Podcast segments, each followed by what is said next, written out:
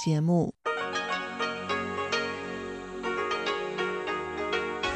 ที่นี่สถานีวิทยุเรดิโอไต้หวัน International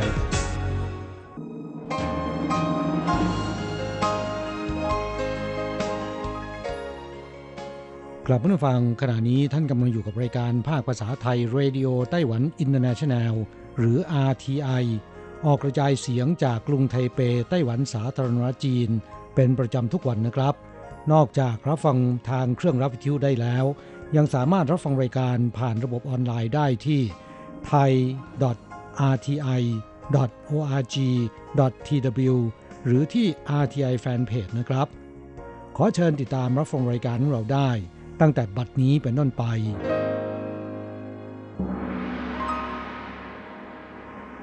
สวัสดีครับผู้ฟังที่รักและคิดถึงทุกท่าน กระผมอโศกศรีจันทร์พร้อมกับคุณอัญชันกลับมาพบกับผู้ฟังอีกเช่นเคยนะครับ ในช่วงของสโมสรผู้ฟัง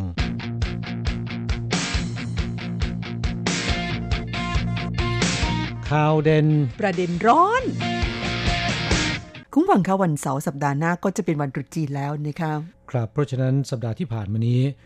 หลาย ๆ บริษัทห้างร้านเนี่ยก็มีการเลี้ยงขอบคุณพนักงานกันนะค่ะปีนี้กินเวยหยาหรือว่าเลี้ยงขอบคุณพนักงานในปลายปี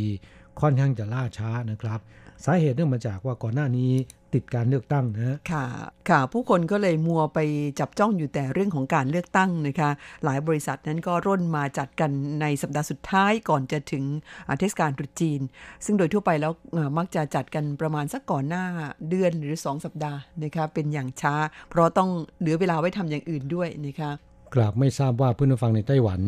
อ่าโดยเฉพาะอย่างยิ่งแรงงานไทยนะครับ มีโอกาสได้ไปกินหวยหยา หรืองานเลี้ยงขอบคุณพนักงานในช่วงปลายปีหรือไม่ค่ะเพราะฉะนั้นในช่วงสัปดาห์ที่ผ่านมานั้นรู้สึกว่าท้องถนนนี่ค่อนข้างคึกคักนะคะผู้คนสัญจรไปมากันเยอะไปกินเลี้ยงในงานเลี้ยงขอบคุณพนักงานบ้าง แล้วก็ในยามปกตินั้นบรรดาคุณแม่บ้านตอนนี้ก็ต้องเตรียมหาซื้อข้าวของกันแล้วนะคะเพราะว่าใกล้ถึงตรุษจีนเข้ามาทุกขณะ อย่างในไทเปนี่ตลาดขายของกินของใช้ในช่วงตรุษจีน ซึ่งมีชื่อเสียงโด่งดังก็คือตลาดตีหัวเนี่ยก็เริ่มเปิดแล้วนะคะซึ่งจะว่าไปแล้วเขาก็เปิดกันทุกวันแหละแต่ว่าช่วงใกล้ตรุษจีนนั้นเขาใช้วิธีการปิดถนนทำเป็นตลาดนัดนะคะเป็นตลาดคนเดินช่วงก่อนตรุษจีน 2 สัปดาห์ ผู้คนก็นิยมไปซื้อกันข้าวของที่นำมาขายนั้นก็เป็นพวกของแห้งทั้งหลายแหละแล้วก็เป็นพวกของกินเล่นขนมขบเคี้ยวพวกนี้เยอะเป็นพิเศษนะคะ ครับต้องซื้อเตรียมไว้อ่าสำหรับสมาชิกในครอบครัวที่จะกลับมา พร้อมหน้าพร้อมตากันในช่วงเทศกาลตรุษจีนนะครับ แม้ว่าในปัจจุบันนี้อาหารมื้อค่ำคืนวันส่งท้ายปีเก่า ซึ่งถือเป็นมื้อสำคัญ เพราะว่าทุกคนในครอบครัวจะต้องกลับมาทานข้าวกันเนี่ยนะคะ คุณแม่บ้านทั้งหลายแหละเดี๋ยวนี้ มีจำนวนมากทีเดียวที่ขี้เกียจทำนะคะใช้วิธีสั่งซื้อร้านอาหารดัง ๆ ซึ่งเดี๋ยวนี้เขาก็ทำขายกันเยอะแต่ก็จะสั่งอาหารจากนอกบ้านทุกมื้อก็เป็นไปไม่ได้นะคะ ครับ เพราะฉะนั้นในช่วงปลายปีนอกจากของทานเล่น ของว่างของขบเคี้ยวแล้วนะครับ พืชผักผลไม้ต่างๆ ก็ต้องซื้อเตรียมไว้ค่อนข้างเยอะหน่อยอาเพราะว่าจะต้องทานกันหลายวันนะฮะค่ะและผักผลไม้ที่นิยมซื้อตุนไว้อ่าซึ่งสามารถเก็บไว้ได้นานพอสมควรไม่ค่อยเสียหายเหมือนกับผักทั่วๆไปเนี่ยอย่างหนึ่งก็คือกระหลำปลีนี่แหละครับ ค่ะกระหล่ำปลีนั้นได้ชื่อว่าเป็นผักที่ คนไต้หวันชอบทานกันมากที่สุดชนิดหนึ่งนะคะ เรียกได้ว่าน่าจะมากที่สุดด้วยซ้ำไป เพราะว่าคนจีนเนี่ยคุณผู้ฟังทราบไหมคะว่าเขามีการศึกษากันเรื่องของ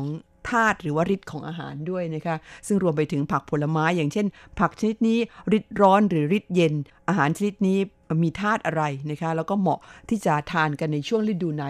กระหล่ำปลีนั้นถือเป็นผักฤทธิ์อุ่นนะคะก็คือทานกันได้ตลอดปี เพราะฉะนั้นจึงเป็นที่นิยมมาก ช่วงใกล้ตรุษจีนเป็นช่วงหน้าหนาวนะคะครับเพราะฉะนั้นผักบางชนิดนี่คนไต้หวันโดยเฉพาะผู้หญิงเนี่ยเขาอาจจะไม่ทานกันเลย อย่างเช่น ผักกาดขาวนะคะเขาบอกว่ามีฤทธิ์เย็น เพราะฉะนั้นผักกาดขาวขายไม่ค่อยดี สู้กระหล่ำปลีไม่ได้นะคะครับ ปลูกง่ายทานอร่อย แล้วก็การปรุงก็ง่ายด้วยนะครับ เอาไปทำอาหารได้หลายอย่างนะคะแล้วก็แต่ละอย่างก็อร่อยทั้งนั้นเลย อย่างที่ฉันก็ค่อนข้างจะชอบ เพราะว่ากระหล่ำปลีในไต้หวันนั้น หวานกรอบอร่อยมากเลยทีเดียวนะคะครับโดยเฉพาะกะหล่ำปลีจากที่สูงนะฮะค่ะ หมายถึงว่าเขาปลูกบนเขานะคะ แต่คุณทราบไหมว่ากระหล่ำปลีอ่าที่เผิงหูนี่ก็มีชื่อเสียงโด่งดัง อาจจะเป็นเพราะว่าที่เผิงหูนั้นอากาศค่อนข้างหนาวนะคะครับเนื่องจากเป็นเกาะดินปนทรายค่อนข้างเยอะนะครับอาการเพาะปลูกกะหล่ำปลีเนี่ยขึ้นดีนะฮะค่ะ แล้วก็พูดถึงกระหล่ำปลีที่เผิงหูแล้วเมื่อสัปดาห์ที่ผ่านมาก็คือเมื่อช่วงสุดสัปดาห์นะคะ ที่เผิงหูเขามีการจัดกิจกรรมเกี่ยวกับกระหล่ำปลีที่น่าสนใจก็คือการประกวดราชากระหล่ำปลีครับกระหลำปลียักษ์นะฮะค่ะเขาแบ่งเป็น 3 ประเภทนะคะก็คือกระหล่ำปลีที่ หัวมันสวยนะคะคือรูปลักษณ์ภายนอกเนี่ยงาม แล้วก็ประเภทที่ 2กระหล่ำปลีลูกยักษ์ใหญ่ที่สุด ประเภทที่ 3 ก็คือกระหล่ำปลีที่น้ำหนักมากที่สุดนะคะสามรายการด้วยกัน ซึ่งปีนี้เนี่ยเขาบอกว่ามีเกษตรกรเจ้าของสวนกระหล่ำปลีเนี่ยนะคะ18 รายส่งอ่ากระหล่ำปลีเข้าร่วมการประกวดนะคะครับผลปรากฏว่าราชากระหล่ำปลีในปีนี้เนี่ยเป็นกระหล่ำปลีจากสวนของอากงที่มีชื่อว่าเย่ชุนเซินนะคะ เป็นอากงวัย 85 ปี ปลูกกระหล่ำปลีมาโอ้ยหลายสิบปีแล้วนะคะแกบอกว่ากระหล่ำปลีของแก ซึ่งชนะการประกวดในครั้งนี้เนี่ยชนะในประเภทลูกใหญ่ที่สุด แล้วก็น้ำหนักมากที่สุด เพราะฉะนั้นคว้าไปสองรางวัลนะคะเอ่อกี่กิโลฮะ14กิโลกรัมโอ้โหโอ้โห ดูในภาพที่ฉันเห็นมันใหญ่กว่าตัวคนซะอีกอืมนะคะครับใหญ่เบ้อเร่อเลยทีเดียว ครับ นี่ต้องเป็นผู้ใหญ่ถึงจะอุ้มไหวนะ ถ้าไปซื้อที่ตลาดนี่ต้องใช้รถเข็นนะมังกันเนี่ยอืมใช่ยกครับไม่ไหวแน่นอน แล้วก็ครับคงกินกันได้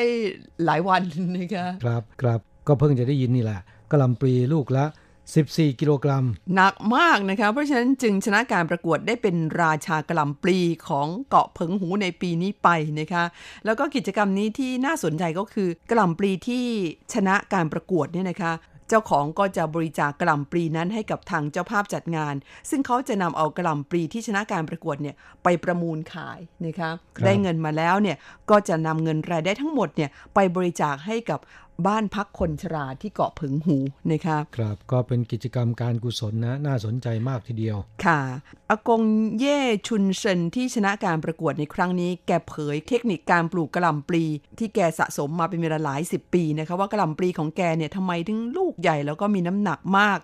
อร่อยนะคะแกบอกว่าของแกเนี่ย ต้องปลูก 3 เดือนแกถึงจะตัดนะคะ คือบางเจ้าเนี่ยเขาปลูกประมาณ 2 เดือนนิดๆ2เดือนกว่าๆอากงบอกว่าของแกต้อง 3 เดือนขึ้นไป แกถึงจะตัด มันจะกำลังอร่อยกำลังงามนะคะ เอาไปทำอะไรก็อร่อย โฆษณาเองหรือเปล่าอืมครับ ไม่ได้ใหญ่อย่างเดียวนะฮะอร่อยด้วยนะครับเพื่อนผู้ฟังที่อยากจะดูว่ากระหล่ำปลีของอากงที่น้ำหนัก 14 กิโลกรัม เป็นราชากระหล่ำปลีของไต้หวันในปีนี้เนี่ยใหญ่ขนาดไหน เดี๋ยวดูทางในเว็บของ RTI นะคะจะเอาภาพมาลงให้ชมกัน นอกจากกระหลำปลีแล้วเนี่ยในไต้หวันจะมีการประกวดผลิตภัณฑ์การเกษตรอ่า หลาย ๆ อย่างทุก ๆ ปีนะครับ นอกจากกระลำปลีแล้วเนี่ยที่น่าสนใจอีกอย่างหนึ่งคือการประกวดฟักทองยักษ์นะฮะซึ่งจัดขึ้นในหลายพื้นที่ในไต้หวัน ในจำนวนนี้นะครับ การประกวดฟักทองยักษ์ที่สหกรณ์การเกษตรตั้นสุย นครนิวไทเปจัดขึ้น นับเป็นกิจกรรมขนาดใหญ่สุดนะครับ ซึ่งก็จัดมาเป็นปีที่ 8 แล้วนะฮะ ปี 2562 ที่ผ่านไปนี้มีเกษตรกรกว่า 200 ราย เข้าร่วมประกวดฟักทองประเภทต่างๆ เพื่อนผู้ฟังเชื่อไหมครับว่า ฟักทองที่ใหญ่สุด ชนะการประกวดอ่ามีน้ำหนักเท่าไหร่ เท่าไหร่คะ หนัก 541.8 กิโลกรัมอุ้ยกว่าครึ่งตันนะฮะ โอ้ยนี่ ของดิฉันนี่กระหล่ำปลี14 กิโลกรัมนี่ทิศซ้ายไปเลยนะคะ ครับ หนักพอๆกับวัวตัวหนึ่งเนี่ยเอ่อ ฟักทองยักษ์ที่ใหญ่สุดชนะการประกวด ครั้งนี้เนี่ยเป็นของนายหลินเจี้ยนชินเกษตรกรในเขตตั้นสุย นายหลินเนี่ยเล่าให้ฟังว่า ฟักทองยักษ์สามารถรับประทานได้ เช่นเดียวกับฟักทองทั่วไป แต่จะรสจืดชืดกว่า และมีเส้นใยหยาบกว่า เพราะว่าลูกเบอเริ่มนะครับค่ะอ่ารสชาติสู้ฟักทองทั่วไปไม่ได้ แต่ก็ทานได้นะฮะค่ะโดยทั่วไปไม่ได้ปลูกเพื่อทาน ปลูกไว้เพื่อใช้ในการแข่งขันหรือเป็นเครื่องประดับ หลังการประกวดครั้งนี้สิ้นสุดลงแล้วเนี่ยก็จะควักเอาเมล็ดออกมา เพื่อใช้เป็นพันธุ์เพาะปลูกสำหรับการแข่งขันในปีถัดไป พูดถึงฟักทองแล้วเนี่ยก็เป็นพืชผลที่ได้รับความนิยมในไต้หวันเป็นอย่างมากนะครับ ฟักทองเนี่ยไม่ได้มีดีแค่ในช่วงฮาโลวีนเท่านั้นนะครับ แต่ยังมีประโยชน์แล้วก็คุณค่าทางอาหารมากมายอนอกจากนี้ยังมีสรรพคุณทางยาอีกด้วยนะครับ ฟักทองเป็นพืชที่ให้พลังงานต่ำ มีไขมันน้อย จึงเหมาะแก่คนที่ต้องการจะควบคุมน้ำหนัก แต่จะต้องควบคุมปริมาณน้ำตาล แล้วก็ครีมที่เติมแต่งเข้าไปด้วยนะครับ นอกจากนี้ฟักทองยังมีกากใยสูง สามารถช่วยระบบขับถ่ายได้เป็นอย่างดีนะครับ เนื้อฟักทองเนี่ยมีวิตามินสูงนะ ค่ะผักชนิดต่างๆ นั้นยิ่งมีสีสันที่สดใสเท่าไหร่ ก็ยิ่งมีคุณค่าทางอาหารมากขึ้นเท่านั้นนะคะ อย่างเช่นฟักทองหรือว่าแครอทพวกนี้เนี่ยเป็นผักที่มีประโยชน์แล้วก็ควรรับประทาน แต่เขาห้ามรับประทานเยอะเกินไปนะคะเพราะฟักทองนั้นมีคาร์โบไฮเดรตค่อนข้างสูงทานมากๆนี่อ้วนได้เหมือนกันนะคะครับอะไรก็ตามพอเหมาะพอควรนะครับ และนอกจากมีวิตามินสูง มีคุณค่าทางอาหารแล้วเนี่ย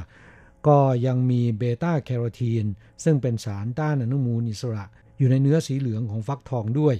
สามารถช่วยลดการเกิดมะเร็ง โรคหลอดเลือดหัวใจ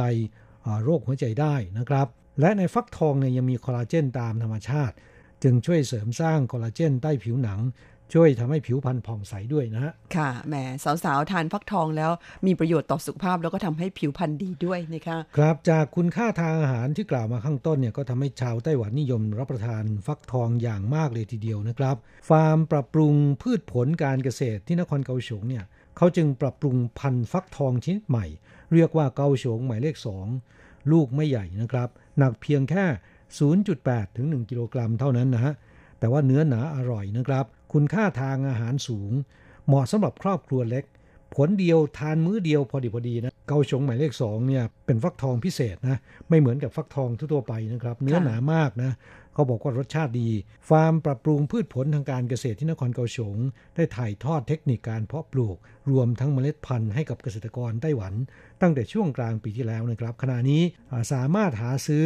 ฟักทองชนิดนี้ได้แล้วนะครับตามท้องตลาดนะฮะ โดยทั่วไปนะครับครับ โดยฟักทองเกาฉงหมายเลขสองเนี่ยใช้เวลาเพาะปลูกเพียงแค่ 95 วันเท่านั้น ก็สามารถเก็บเกี่ยวได้ เร็วกว่าฟักทองทั่วไป 2-3 สัปดาห์ พูดถึงเรื่องฟักทองแล้วเนี่ยนะครับ ปัจจุบันไต้หวันมีพื้นที่เพาะปลูกฟักทองประมาณ 35,000 ไร่นะค่ะจัดได้ว่ามีพื้นที่กว้างมากนะครับ และพื้นที่ต้านสุยนอกจากจะมีสถานที่ท่องเที่ยวสำคัญหลายแห่งแล้ว ยังเป็นพื้นที่เกษตรสำคัญของนครนิวไทเปด้วย ฟักทองจากต้านสุยจัดได้ว่ามีคุณภาพดี รสชาติอร่อย แต่ขณะนี้ฟักทองเกาชงหมายเลขสองน่าสนใจกว่านะกำลังมาแรงใช่ไหมคะครับ เพราะว่าอย่างที่คุณเรียนไป ลูกไม่ใหญ่นะคะ สามารถที่จะทานได้ในมื้อเดียวหมดเนี่ย อันนี้ดีกว่านะคะเพราะว่าที่ผ่านมานั้นฟักทองลูกใหญ่ ๆ บางทีเนี่ยโอ้ยผ่าเป็นซิกซี่เก็บไว้มันดูไม่ค่อยสดนะคะ เดี๋ยวนี้นั้นก็มีฟักทองลูกเล็ก ๆ แบบนี้ออกมาค่อนข้างจะเยอะนะคะ แล้วก็รสชาติอร่อยทีเดียว แต่ว่าเกาฉงหมายเลขสองนี่ไม่ทราบว่าดิฉันเคยทานหรือเปล่า ยังฮะเพิ่งจะออกมาปีที่แล้วนี่เองอ๋อค่ะ อาจจะยังไม่เคยทานนะคะ แต่ว่าแบบลูกเล็ก ๆ นี่ก็เห็นมีมานานแล้วนะคะมัวแต่พูดถึงเรื่องของกินสุดท้ายนี่ตบท้ายด้วยการเตือนเพื่อนฟังนะคะ เนื่องจากว่าช่วงนี้เนี่ยเป็นช่วงหน้าหนาว แล้วก็อากาศปีนี้นั้นเดี๋ยวหนาวเดี๋ยวร้อนนะคะ อย่างสัปดาห์ที่ผ่านมาในช่วงต้นสัปดาห์นั้นโอ้โหหนาวถึงขั้นที่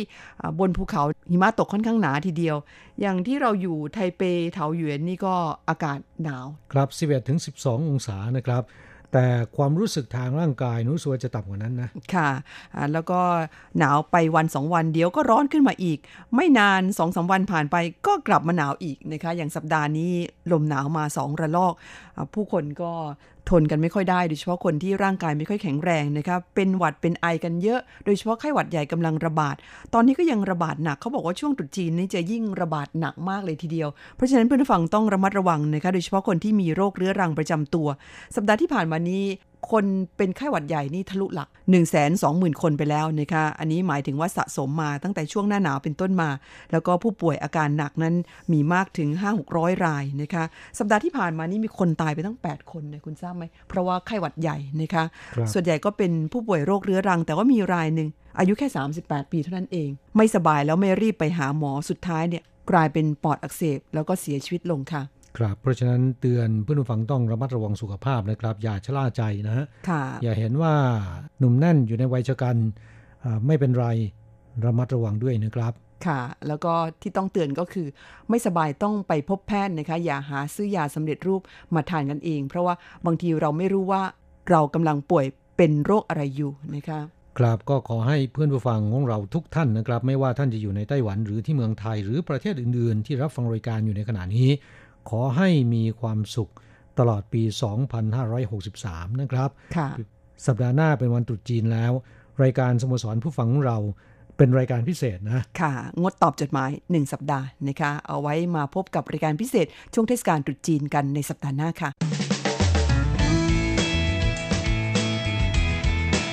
คลายความทุกข์ ปันความสุข ครับช่วงนี้มาตอบจดหมายจากเพื่อนฟังนะครับ ฉบับแรกวันนี้มาจากที่เมืองไทยนะคะ คุณสุทัศน์ซับผู้เป็นมอนิเตอร์ของทางสถานี อยู่ที่อุทยานแห่งชาติแก่งกระจานจังหวัดเพชรบุรี คุณสุทัศน์ส่งเป็นใบรายงานผลการฟังมาอ่าด้วยวิธีการส่งทางไปรษณีย์มานะคะแล้วก็มีจดหมายแนบมาด้วย ต้องขอบคุณเพื่อนผู้ฟังเป็นอย่างมากเลยนะคะ รู้สึกว่าเรารบกวนมากไปหรือเปล่า เพราะว่า เพื่อนผู้ฟังที่ทำหน้าที่เป็นมอนิเตอร์นั้นต้องส่งใบรายงานผลการฟังเข้ามา แล้วก็เนื่องจากปัจจุบันนี้เราไม่มีตู้ปนอที่เมืองไทยแล้วนะคะ จึงต้องส่งมาที่ไต้หวันนะคะก็ต้องไปส่งกันที่ไปรษณีย์ด้วยคุณสุทัศน์ ซึ่งก็เป็น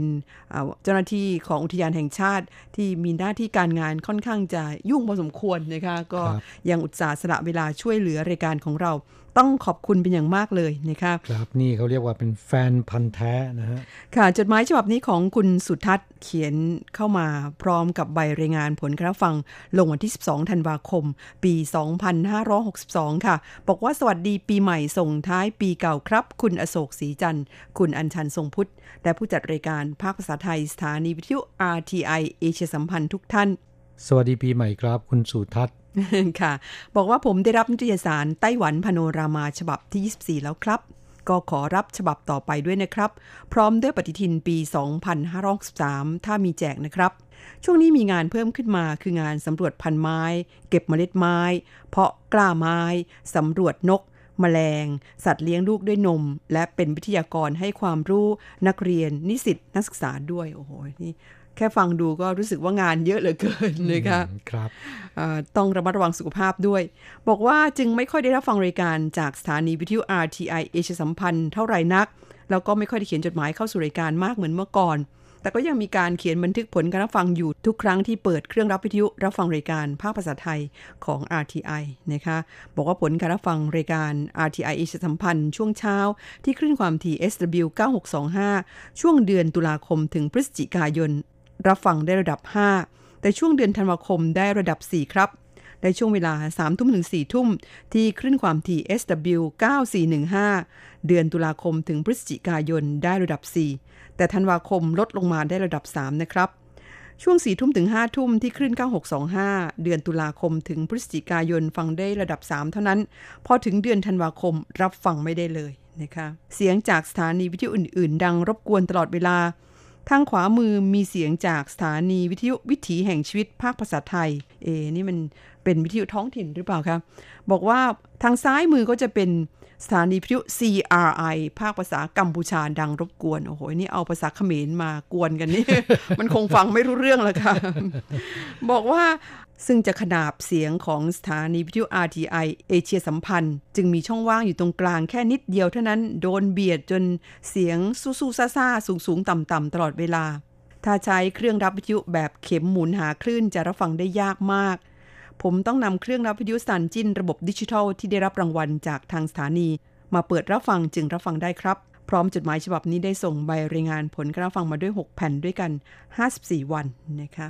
ครับก็ขอขอบพระคุณนะครับ คุณสุทัศน์นะ แม้นหน้าที่การงานจะยุ่งเหยิง แต่ก็ยังปลีกเวลา ติดตามรับฟังแล้วก็เขียนใบรายงานผลการรับฟังให้เราทราบนะครับ ก็ต้องขอขอบพระคุณเป็นอย่างยิ่งนะช่วงท้ายของจดหมายมีกรอนอวยพรปีใหม่มาด้วยนะคะบอกว่าพรใดที่เป็นเลิศพร โชคใดที่เป็นโชคมหาศาล สุขใดที่เป็นสุขปรารถนา ขอสิ่งนั้นจงเป็นของผู้จัดรายการภาคภาษาไทย สถานีวิทยุ RTI เอเชียสัมพันธ์ทุกท่านตลอดไป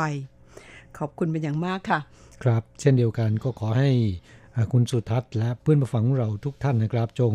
มีสุขภาพร่างกายที่สมบูรณ์แข็งแรง หน้าที่การงานราบรื่นตลอดปี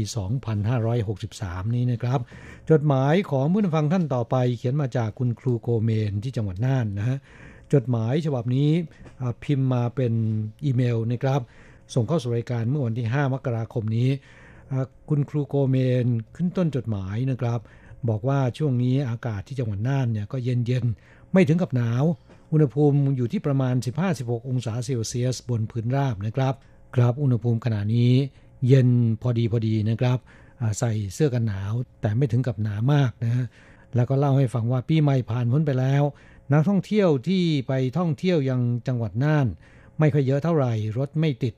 วันอาทิตย์ไปตลาดช่วงเช้า ถนนโล่งดีเหลือเกิน ไม่เห็นภาพบรรยากาศอย่างนี้มานานมากทีเดียว ครับไม่ทราบเหมือนกันว่าทำไมปีนี้จำนวนนักท่องเที่ยวเนี่ยลดน้อยลงนะค่ะ ไม่ทราบเกิดอะไรขึ้น หากว่าคุณครูโกเมนรับฟังรายการอยู่จะกรุณาเล่าสาเหตุให้ฟังบ้าง ก็จะขอบพระคุณเป็นอย่างยิ่งนะครับ และรู้สึกว่าไม่เฉพาะที่จังหวัดน่านนะที่เชียงใหม่ปีนี้ก็มีนักท่องเที่ยวลดน้อยลงไปมากเลยทีเดียวนะครับค่ะ คุณครูโกเมนเขียนมาในฉบับนี้บอกว่าอีกไม่กี่วัน ก็จะถึงวันตรุษจีนแล้ว งานที่โรงเรียนช่วงนี้เนี่ยค่อนข้างเยอะ เตรียมข้อสอบของเด็กที่จะสอบในช่วงวันตรุษจีน งานติวเด็ก งานเข้าค่ายก็อยู่ในช่วงวันตรุษจีน จนถึงสิ้นเดือนมกราคมพอดีเลยตรุษจีนปีนี้คงยุ่งหน้าดู และก็เป็นปีที่งานเยอะที่สุดด้วย ครับก็น่าเห็นใจนะฟังจากที่คุณครูโกเมน เขียนเข้ามาเนี่ยเราก็มึนไปแล้วเราก็มึนหัวตามไปด้วยนะค่ะท่าทางจะยุ่งพอสมควรนะคะ และถามว่าที่ไต้หวันคงจะคึกคักหน้าดู เกี่ยวกับการออกไปจับจ่ายซื้อของเตรียมไว้ในช่วงตรุษจีน ครับช่วงก่อนจะถึงตรุษจีนเนี่ยการจับจ่ายซื้อของก็เป็นภารกิจสำคัญของอาคนไต้หวันโดยเฉพาะคุณแม่บ้านนะครับ แต่อย่างไรก็ตามในปัจจุบันช้อปปิ้งออนไลน์เนี่ยมันนิยมกันมากนะครับค่ะส่งถึงบ้านเลยนะฮะเพราะฉะนั้น ผู้คนที่ไปจับจ่ายซื้อของในท้องตลาดในร้านต่างๆเนี่ยมันลดน้อยลงไปนะเดี๋ยวนี้นั้นที่ได้รับผลกระทบมากที่สุดนะคะในไต้หวันนี่เขาบอกว่าเป็นพวกร้านเสื้อผ้ารองเท้าอะไรพวกนี้นะคะะเขาบอกว่าเดี๋ยวนี้นี่โอ้ยกิจการแย่ลงไปมากเลยทีเดียว เพราะว่าหนุ่มสาวไต้หวันในปัจจุบันนี้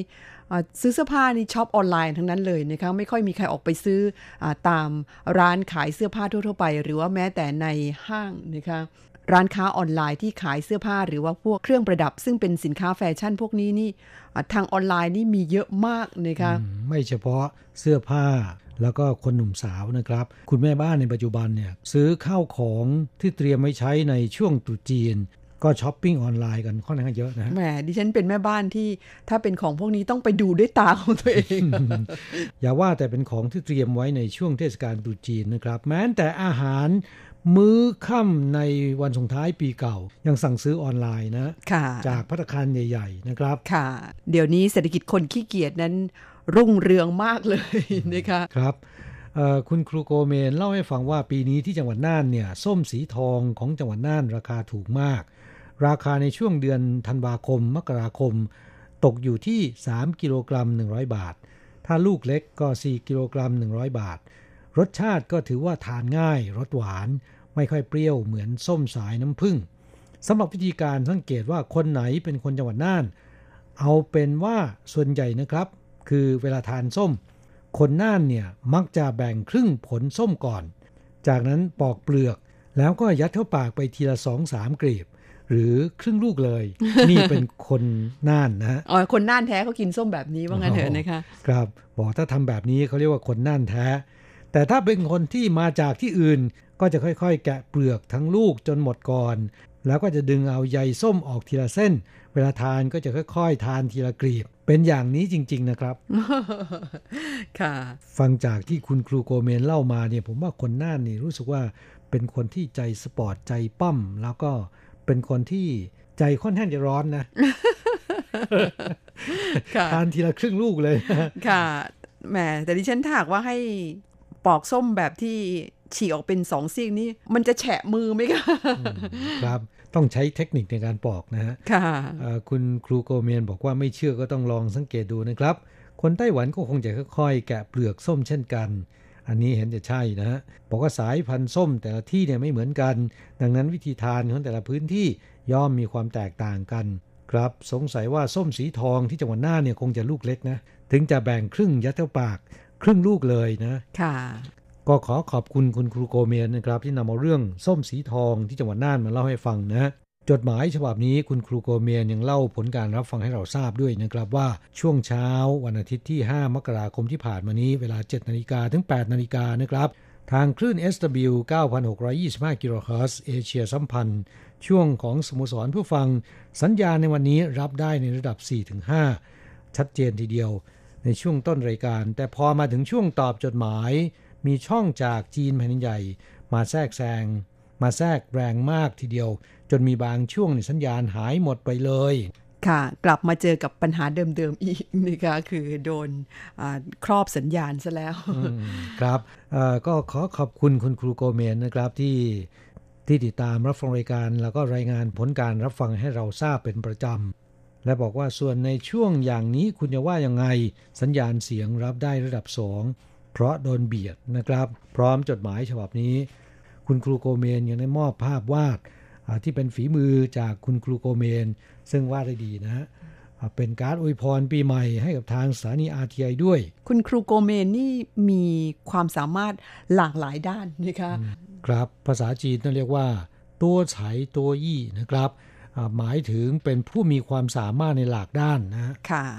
มาตอบจดหมายฉบับหนึ่งกันจากคุณธัญพรบ้านสะ เป็นอดีตผู้อนุบาลต่างชาติในไต้หวัน แล้วก็ตอนนี้ทำงานครบสัญญาเดินทางกลับเมืองไทยไปแล้ว เป็นแฟนประจำในรายการนะคะ จดหมายฉบับนี้มาเมื่อวันปีใหม่ 1 มกราคมส่งเป็นอีเมลเข้ามาค่ะ บอกว่า สวัสดีปีใหม่สากลเจ้า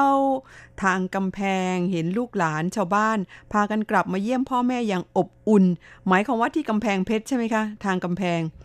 บอกว่าส่วนตัวขวัญบ่ได้กลับไปเหนือเจ้า ฉลองกันที่บ้านแฟน ทางรายการช่วงนี้บ่ได้ฟัง ปฏิทินยังบ่ได้รับนอทวงนะเจ้า ขอบคุณล่วงนะเจ้า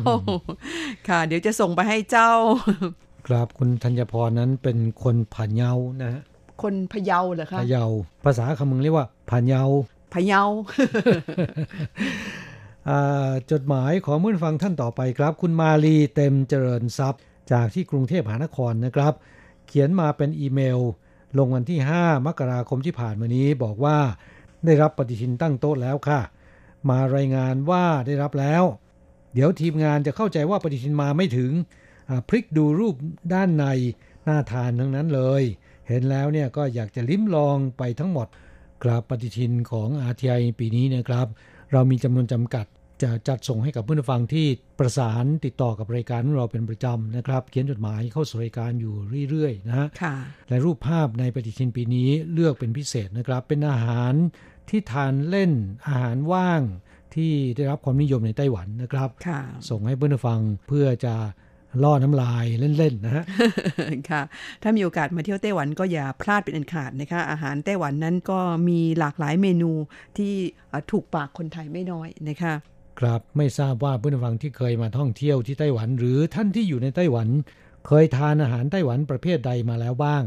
จากกรุณาเขียนมาเล่าให้ฟังแบ่งปันประสบการณ์ แล้วก็ความรู้สึก ก็จะขอบคุณเป็นอย่างยิ่งนะครับ ค่ะ อย่าลืมบอกด้วยนะคะว่า คุณชอบเมนูไหนของไต้หวันมากที่สุด หรือว่าเมนูไหนที่คุณไม่กล้าทานนะคะสำหรับวันนี้นั้นเวลาในรายการของเราหมดลงซะแล้วค่ะ ครับเราทั้งสองต้องอำลาจากเพื่อนฟังไปชั่วคราวนะครับ จะกลับมาพบกันใหม่ที่เก่าเวลาเดิมในสัปดาห์หน้าสำหรับวันนี้ สวัสดีครับ สวัสดีค่ะ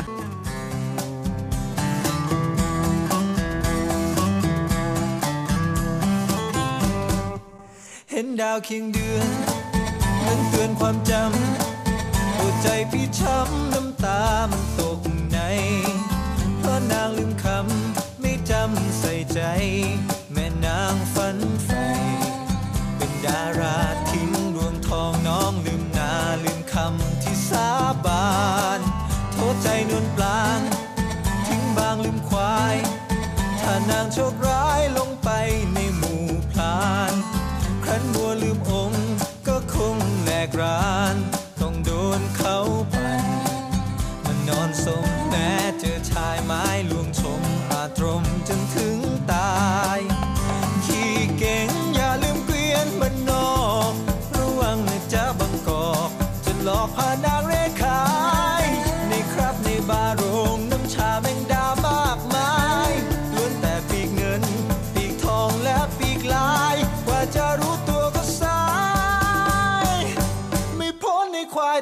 น้ำตา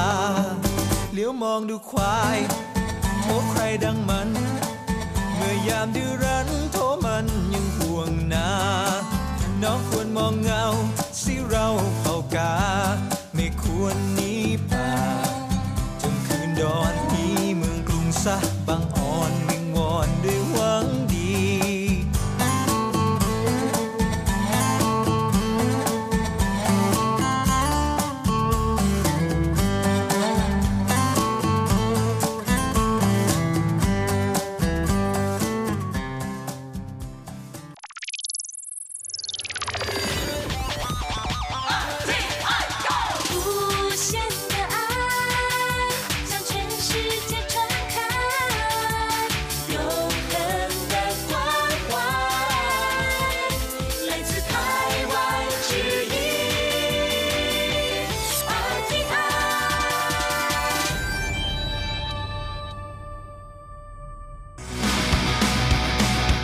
อย่างนี้เป็นยังไงนะ อ๋อ อย่างนี้เหรอ ชาวบ้านหกคน หลงกินคางคกนึกว่าเป็นกบ ตายหนึ่ง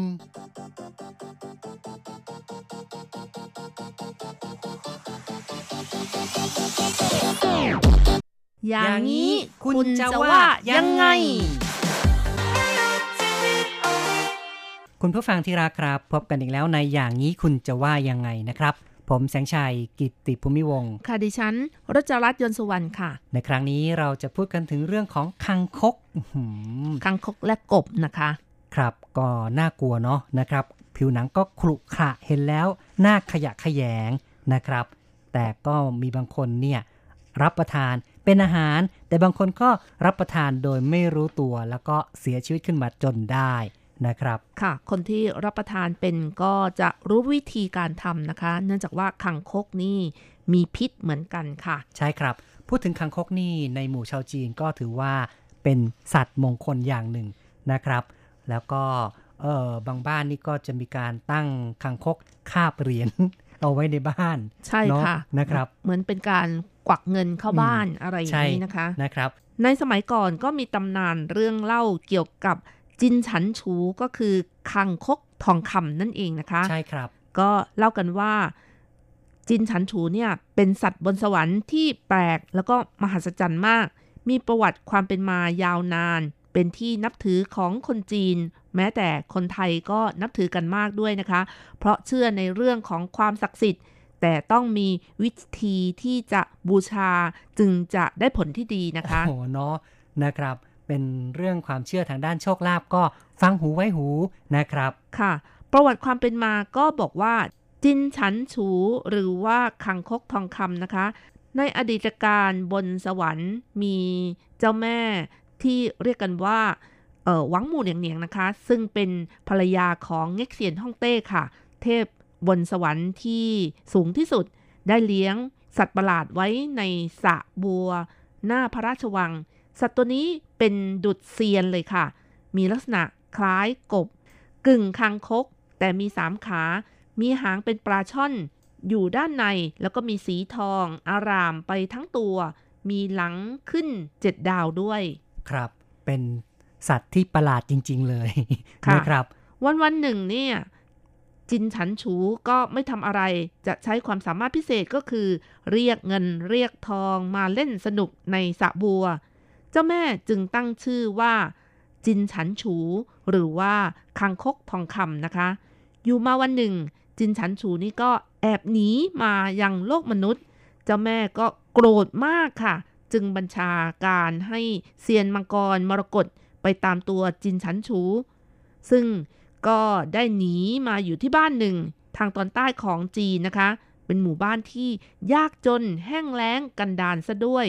ประชาชนก็อดอยากมาก แต่มีหนุ่มคนหนึ่งชื่อนายเกี้ยมไฮนะคะ ซึ่งเป็นคนดีแล้วก็มีความกตัญญูต่อบิดามารดา จินฉันฉูได้มาอยู่ในบ้านของคนนี้นะคะ ก็ได้เรียกเงินเรียกทองมามากมายเลยค่ะ จนทำให้นายเกี้ยมไฮนี่ ได้เงินจำนวนมากก็เอามาแจกชาวบ้าน แล้วก็ยังเอ่อดลบันดาลให้ฝนตก มีความอุดมสมบูรณ์ทั้งหมู่บ้านอีกด้วยก็นะคะคือคังคกนะครับที่แอบมาอยู่ในโลกมนุษย์นี่ก็ทำให้ฝนตกลงมาด้วยนะนะครับค่ะ แล้วก็ทุกคนในหมู่บ้านก็ร่ำรวยไม่มีคนจนเลย โอ้แหมนำโชคลาภนำความอุดมสมบูรณ์มาครับ พอเซียนมังกรมรกตนะคะ มาพบจินฉันฉูก็ได้เห็นว่าจินฉันฉูทำความดี ก็เลยเอาเรื่องราวต่างๆ ไปเล่าให้กับหวังหมู่เนียงๆนะคะครับหวังหมู่เนียงๆเมื่อได้ยินก็ได้ประทานพรให้จินฉันฉูว่า เมื่อเจ้านั้นอยู่ที่ไหน ก็ให้ที่นั้นมีแต่ความร่ำรวย อุดมสมบูรณ์ นอกจากนี้จินฉันฉูจะเสกเงินเสกทองได้เองอีกด้วย อืมครับ ก็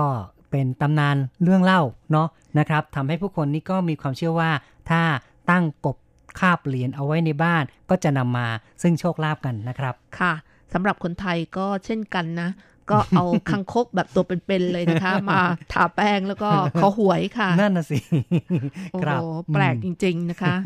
ไม่รู้ว่าเออใครเป็นผู้ค้นคิดนะคะ ครับ ไม่รู้ว่าใครเป็นต้นตำรับนะครับค่ะเอาละครับ เราก็มา ฟังเรื่องราวข่าวสังคมเกี่ยวกับชาวบ้านรับประทานคางคกโดย รู้เท่าไม่ถึงการ แล้วเดี๋ยวเรามาคุยกันต่อนะครับ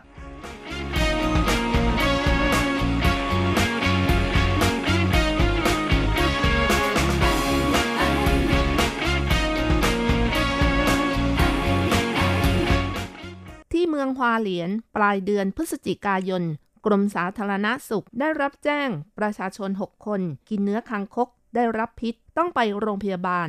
ชาวบ้านทั้ง 6 กินเนื้อคางคกผ่านไป 4 ชั่วโมง มีอาการอาเจียน แขนขาชา ในจำนวนนี้ 1 คนเสียชีวิต อีก 5 คน รอดตายออกจากโรงพยาบาลแล้ว จากการสอบถามผู้ป่วยบอกว่าเพื่อนบ้านมอบให้ บอกว่าเป็นเนื้อกบ จึงไม่ระวัง สับหั่นแล้วใส่หม้อต้ม รับประทานด้วยความอร่อย โดยหารู้ไม่ว่าเนื้อที่กินเป็นเนื้อคางคก หลังการตรวจสอบซากเนื้อที่เหลือ ทราบผลในกลางเดือนธันวาคม กรมสาธารณสุขยืนยันว่าเป็นเนื้อคางคก พร้อมทั้งแถลงว่าคางคกพื้นเมืองไต้หวันมีอยู่สองชนิด คือคางคกพันกู และคางคกเฮยควง ผิวคางคกมีพิษ ผู้ขายเนื้อคางคกที่มีความเชี่ยวชาญ จะทำการลอกผิวและเครื่องในให้หมด และจะต้องระวังไม่ให้เนื้อคางคกปนเปื้อนน้ำที่เป็นพิษ แต่ทางที่ดีไม่ควรกินอาหารที่ไม่รู้ที่มา เพราะว่ามีพิษ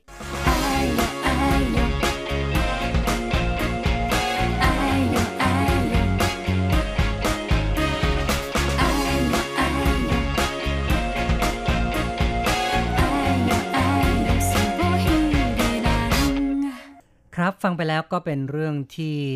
น่าเศร้าสลดใจนะครับแหม รับประทานกันอย่างมีความสุขในทีแรกแต่สุดท้ายกลายเป็นว่าต้องจบชีวิตกันทีเดียวละนับว่าเป็นอุทาหรณ์สอนใจให้เราต้องระมัดระวังกันนะครับ เพราะฉะนั้นเวลาจะรับประทานอะไรที่มันแปลกๆ หรือว่าไม่รู้ก็ควรจะระวังหรือว่าถามผู้รู้ควรจะเอ่อเป็นวิธีการที่ดีที่สุดนะคะ ใช่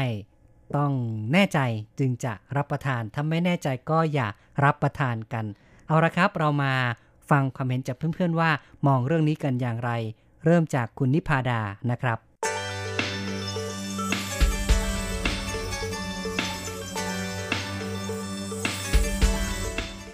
เคยฟังตอนเป็นเด็กนะคะ แต่ไม่ค่อยสันทัดเท่าไหร่ตอนที่เป็นเด็กอยู่ตามมันนอกอะอ๋อแม่บอกว่าอย่าไปจับนะเขามีพิษอย่างเงี้ยค่ะอ๋อเนาะนะก็ครัแต่บก็เห็นพี่ๆเขาอะรุ่นโตๆเขาก็จับมาทาแป้งก็คนชอบเล่นหวยค่ะ แต่เขาบอกว่าถ้าเอาไปกินเขาจะมีพิษนะคะแล้ว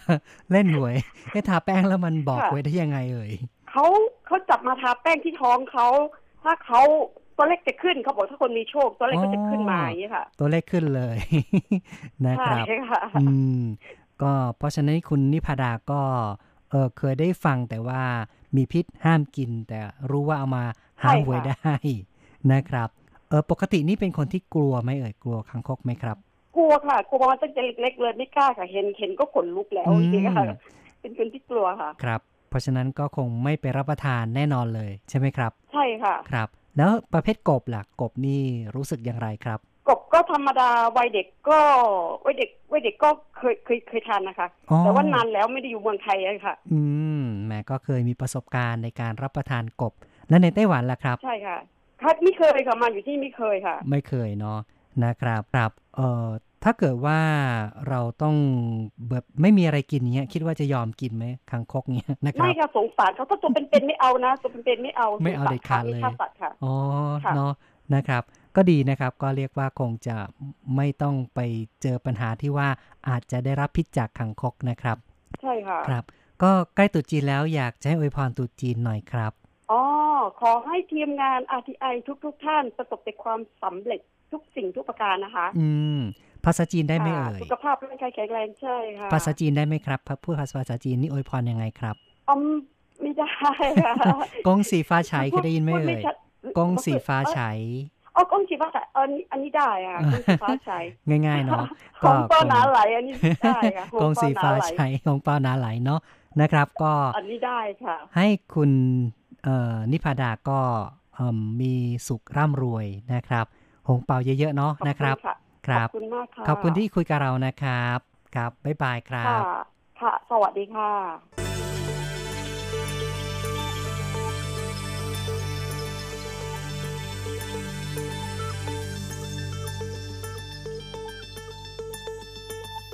จบไปนะครับ การพูดคุยกับคุณนิพาดา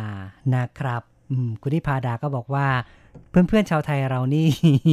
สามารถเสียงทายได้จากคังคก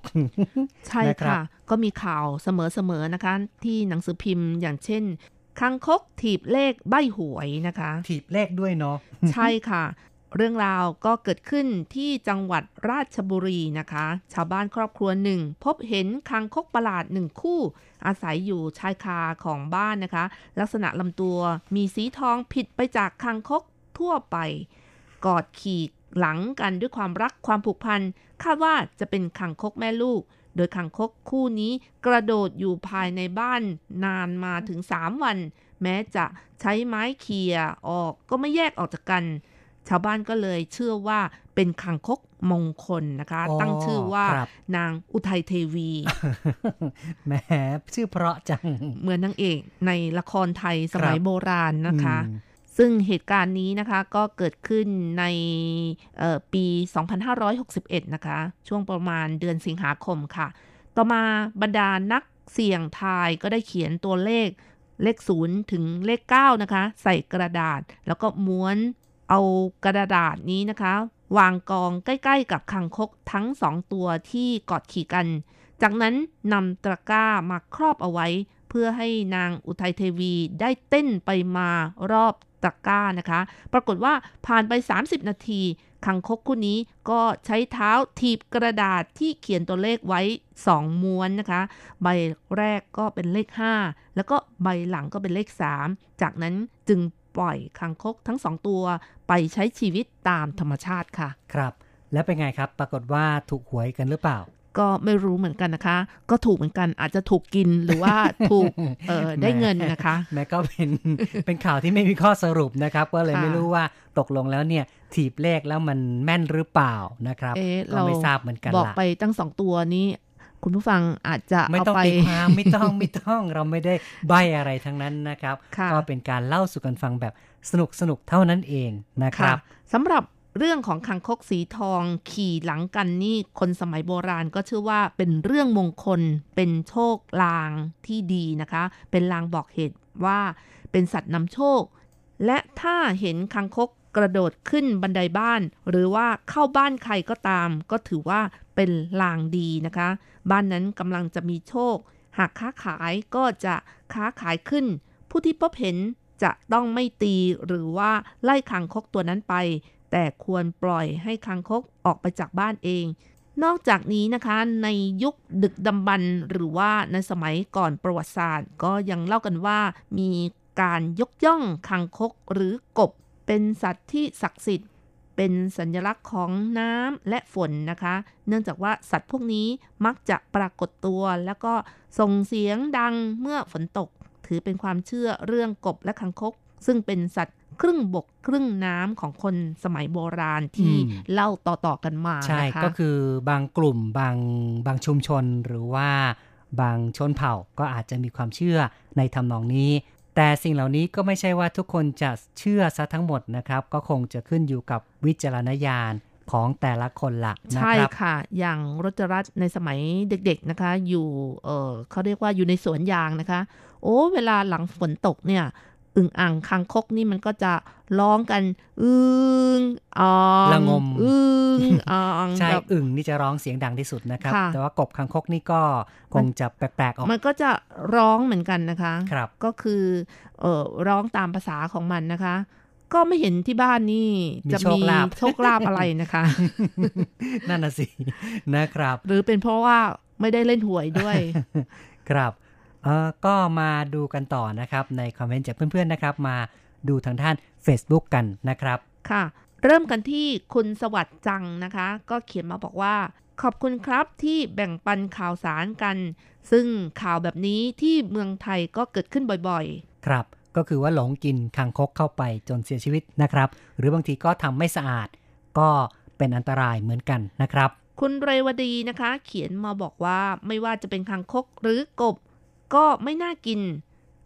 ไม่ใช่อาหารหลัก อืม นี่ก็เป็นบุคคลที่ไม่ชอบเนาะนะครับ คุณสงกรานต์นะคะ บอกว่าเหมือนกันสักที่ไหนทำไมดูไม่ออกอ๋อระหว่างนั่นกบกับคังคก นั่นน่ะสิต่างกันตั้งเยอะเนาะทำไมไม่สังเกตให้ดีเนาะนะคคุรัณบบอสนะคะบอกว่าเคยดูสารคดีของไต้หวัน คนที่อยู่บนภูเขา เขาเอามาต้มซุปกินนะ ลอกหนังออก เอาเครื่องในออก แต่ไม่ได้ตัดหัวออกอ๋อเป็นวิธีการรับประทานในไต้หวันนะครับค่ะก็คงเป็นชนพื้นเมืองนะคะ ที่เขารับประทานกันครับแล้วก็รู้วิธีการต้มนั่นเองค่ะ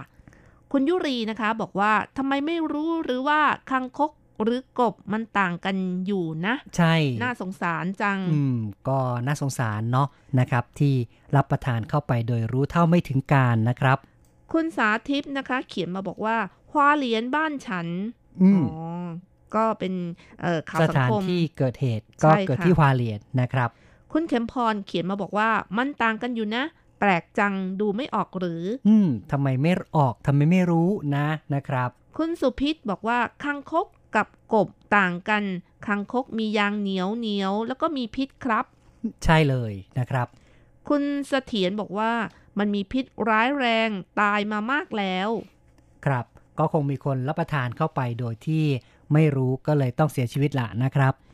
คุณชลิตนะคะ เขียนมาบอกว่าไม่ใช่คังคก เขาเรียกว่า ขี้คังคก อืม เอ๊ะทำไมล่ะ ไม่รู้เหมือนกัน ก็ไม่ได้ผลมานะครับ ไม่ทราบเหมือนกันว่า เป็นเพราะอะไรทำไมต้องเรียกว่าขี้คังคกนะครับคุณอิลิตนะคะ เขียนมาบอกว่าเคยไปกินอาหารป่าในร้าน เพื่อนสั่งคังคกทอด ขนาดสุกแล้วแค่กลิ่นก็จะอ้วกล่ะ แต่เขาก็กินกันได้ ส่วนคุณไปทงนะคะ ก็เขียนมาบอกว่า ถ้าข้างบ้านลอกเอาหนังออกแล้ว มาให้บางคนจะไม่รู้ว่าเป็น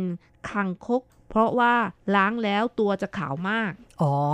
เนาะนี่ก็คงจะมีประสบการณ์นะครับ เพราะฉะนั้นเนี่ยถ้าลอกหนังแล้วคงจะแยกไม่ออกนะครับ แต่ถ้าค่ะหากว่ายังไม่ลอกหนังก็เชื่อว่า ต้องมองออกว่าเป็นกบหรือว่าเป็นคังคกนะครับ ค่ะ คุณไปทงก็บอกว่าเคยกินบ่อยมาก แต่ต้องตัดหัวทิ้งให้เลย ปุ่มบนหัวมันสองข้าง เวลาที่ทำก็ให้เปิดน้ำไหลผ่าน เอาเครื่องในออกให้หมด โดยเฉพาะไข่มันต้องล้างให้สะอาด เอามาผัดเผ็ดใบกระเพราอร่อยมาก กระดูกมันจะกรอบกว่ากบหลายเท่าครับอืมจับทีต้องเป็นกระสอบปุ๋ย ถึงจะพอกินแหมนิยมมากเลยนะครับ แสดงว่าก็กินเป็นจริงถืๆอนะว่ามีความชำนาญในการทำนะครับอืมค่ะ คุณกมลวันก็บอกว่าเห็นก็กลัวแล้วค่ะ ไม่ต้องกินหรอกค่ะ อ๋อ นี่ก็ขยะแขยงไม่กล้ารับประทานนะครับค่ะ คุณรักกันเมื่อยังหายใจนะคะ ซึ่งก็เขียนมาบอกว่า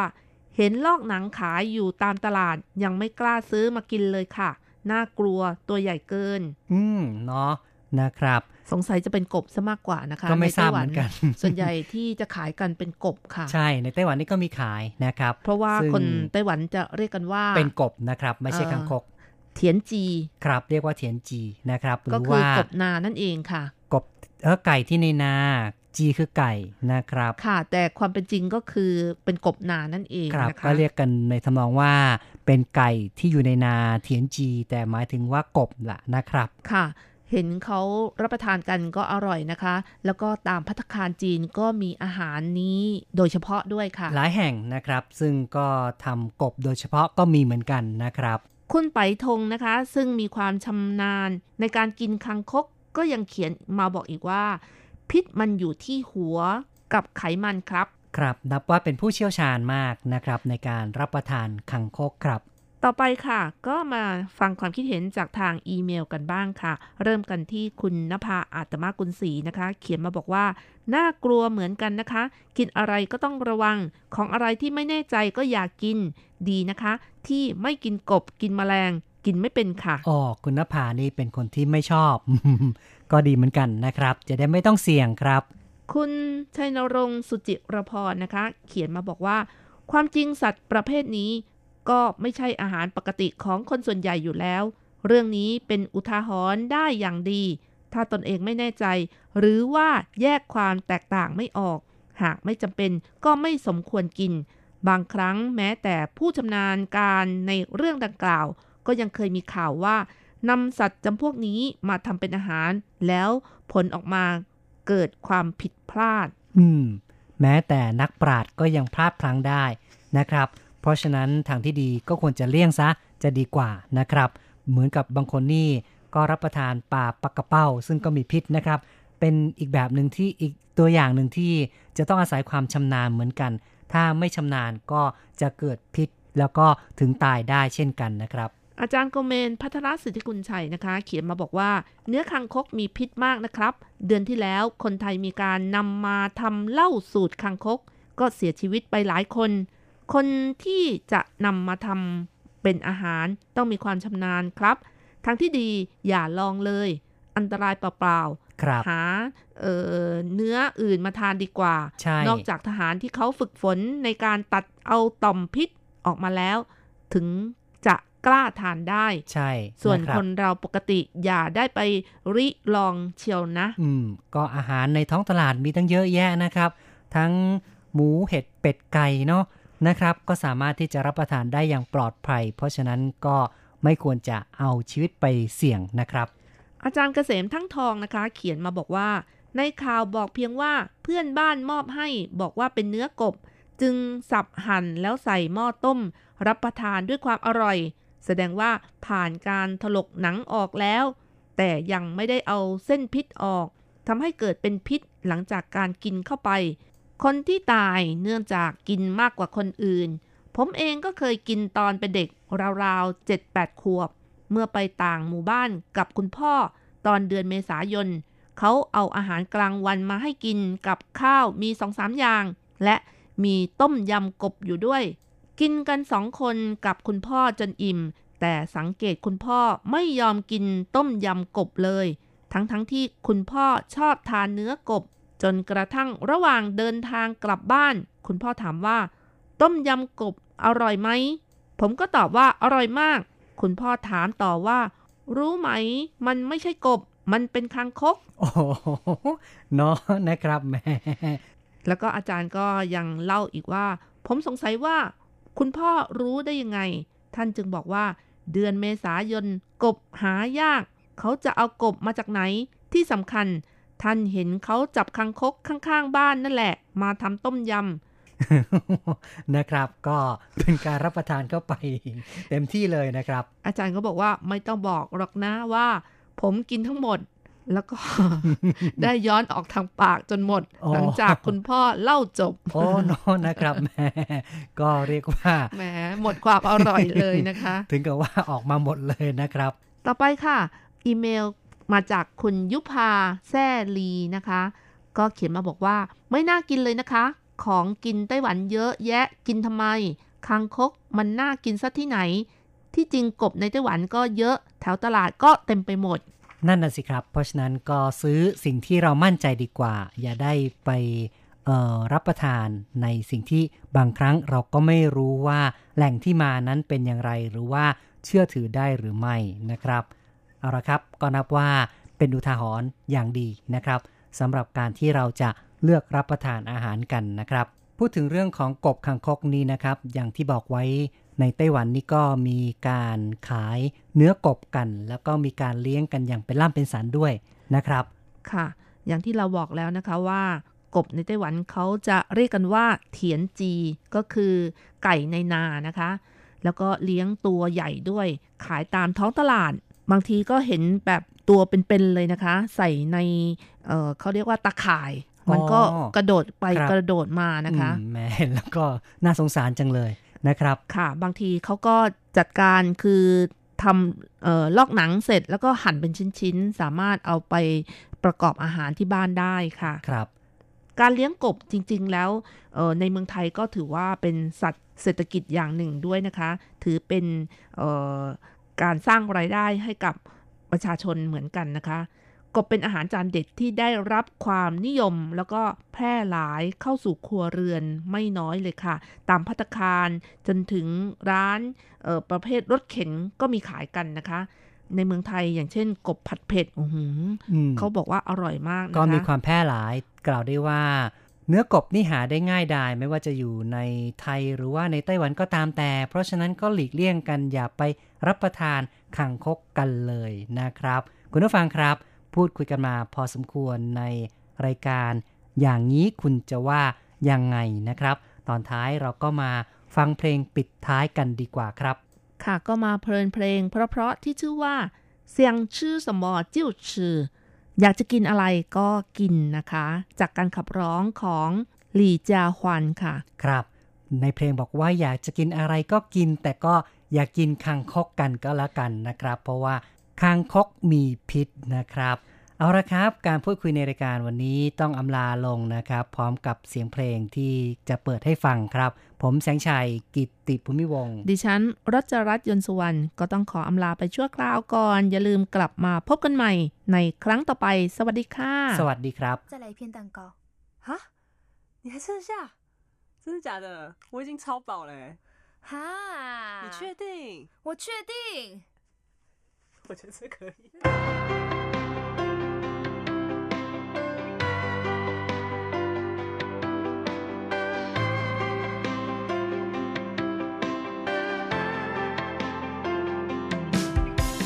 吃什么？吃什么？明天要吃什么？闭上眼，关上灯，香味走在时间，已经在思考。要吃满福宝还是吃油条？